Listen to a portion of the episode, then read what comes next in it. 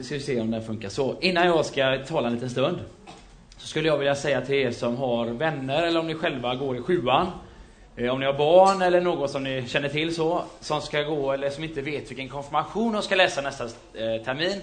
Då har vi en konfirmation här i fältstugan där vi eh, fokuserar på, vad ska man säga, socialt arbete. Vi kommer att åka till London en helg.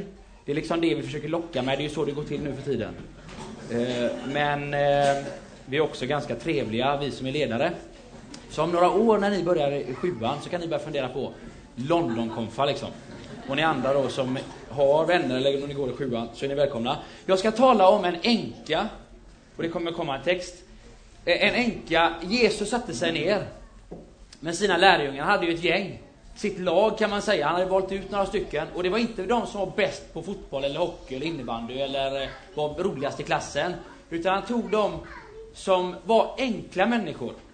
Ni vet när man spelar fotboll, jag vet inte om man gör så längre idag, men när man spelar fotboll i klassen så hade man första och andra väljare och så skulle man välja ut olika eh, människor i sitt lag. Så gjorde inte Jesus, han tog liksom allihopa så. Och tog en som var lite sådär eh, tyst och en som var lite högljudd och så någon däremellan. Och så valde han ut sitt lag och så hade han 12 stycken spelare. Så satte han sig ner med dem. Så tittade han på människor som gick. Och så hade de en sån här kista, eller en sån här tempelkista fast den var mycket större, så stod den så. Och så gick massor med människor och la pengar där i, för det skulle man göra om man var en riktigt så sann eh, religiös person. Och så gick rika människor och så visade de, har du sett här hur mycket jag har lagt? Och så såg de här, oj här var, jag har till och med lagt i ett sånt här kuvert så va. Och så la de här i 500 000 liksom, pang så. Och så kom det en kvinna och hon var änka, så hon, hennes man hade dött. Och så kommer hon och förmodligen skämdes, för hon hade bara två små mynt. Och så la hon dem så. Och förmodligen så gömde hon sig. Och så la hon dem i tempelkistan och så gick hon vidare. Och vet ni vad Jesus gjorde då? Då sa han, okej okay, gänget, mina tolv vänner, nu kommer vi och sätter oss här. Och satte de sig i en ring. Och så säger han så här. Den kvinnan, såg ni henne? Nej, vi såg inte. Jo, men såg ni inte henne? Hon var fattig. Ja, du menar änkan.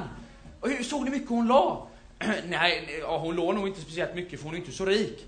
Nej, hon la två små mynt bara. Och såg ni de andra, de la stora kuvert och de la stora sedlar. Men den här, den här kvinnan som var änka, hon la två små, små mynt.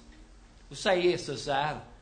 Den änkan har gett mer än de rika.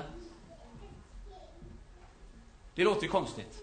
Hur kan en människa som ger två små mynt ge mer än en som har gett ett kuvert med massa pengar i?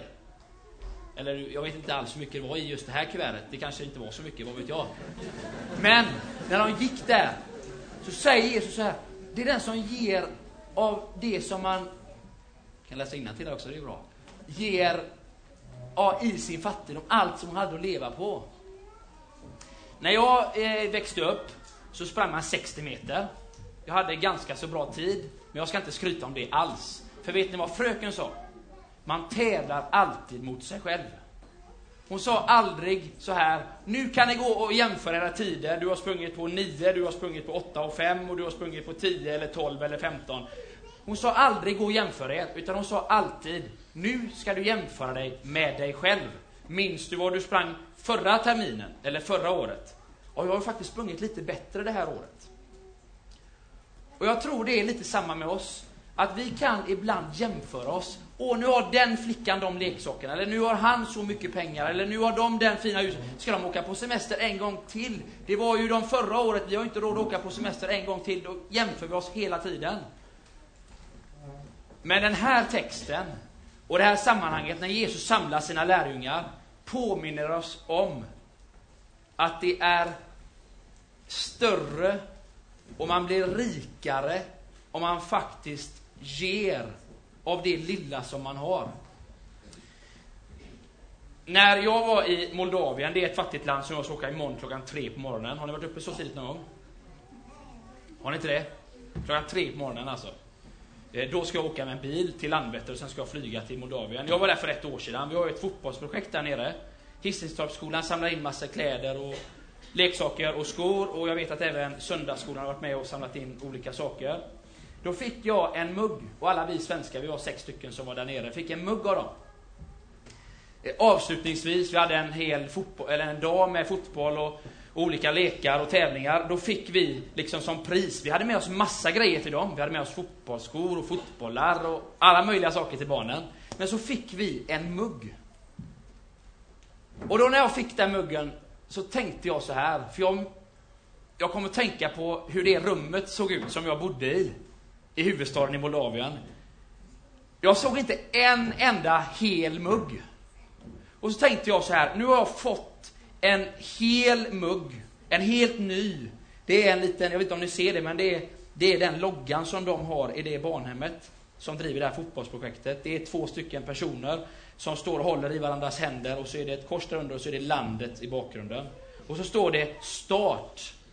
För de hade googlat att start betyder samma på eh, eh, rumänska som det gör på svenska.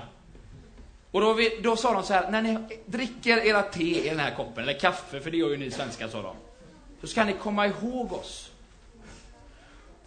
Och vet ni vad? Den här muggen, det var nog förmodligen det finaste de hade. Kanske inte det absolut finaste, men något av det finare de hade. För mig, som har massa muggar hemma, så är ju inte detta kanske den absolut finaste. Men när jag vet om att det är fattiga människor som har gett den till mig, så påminner det mig om att jag faktiskt också ska ge, inte bara av det som är mitt överflöd, eller det som jag liksom, oj det där orkar jag inte ha på mig längre, den är ful den tröjan, den kan jag skänka.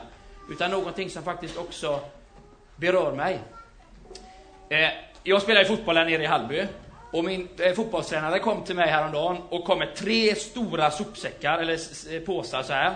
Tre stycken, en i den och två i den. Fullt med leksaker. Det var Barbie-dockor, det var olika spel, det var såna här eh, Eh, någon eh, flagga, någon, massa olika leksaker i alla fall. Och de ligger inne nu på mitt, mitt kontor. Och då sa han så här till mig. Jag gick hem till min dotter, som nu är lite äldre. Och så sa jag så här. Nu min dotter ska vi samla ihop de grejerna som du inte leker med längre, för barn som inte har så bra ska få dem. Då sa tydligen det här barnet, ja men ska vi verkligen göra det? Jo, de har ingenting. Och då lär hon ha sagt, och detta har jag fått, får jag berätta, då lär hon ha sagt, åh vad bra att de leksakerna kommer till användning, för de har varit sån glädje för mig.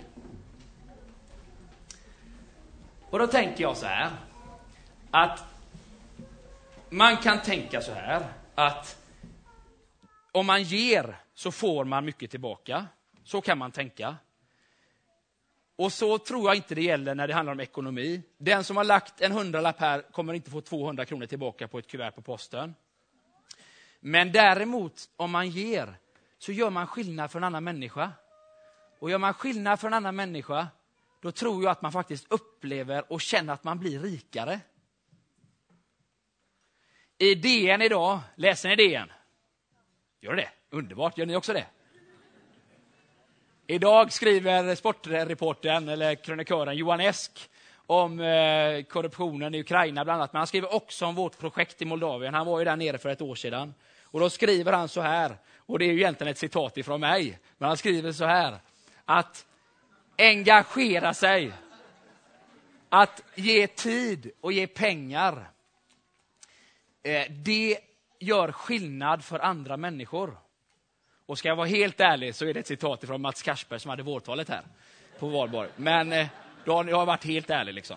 Så det är flera steg. Och jag är övertygad om att Mats Karsberg, han har fått det från någon annan. Så det, det behöver inte vara oroliga, det är ingen som ska behöva så. Men jag tror det är så att när vi ger så gör vi skillnad för andra och då upplever vi att vi faktiskt blir rikare. Inte ekonomiskt i första hand, utan snarare att vi upplever en känsla av att nu har jag gjort någonting.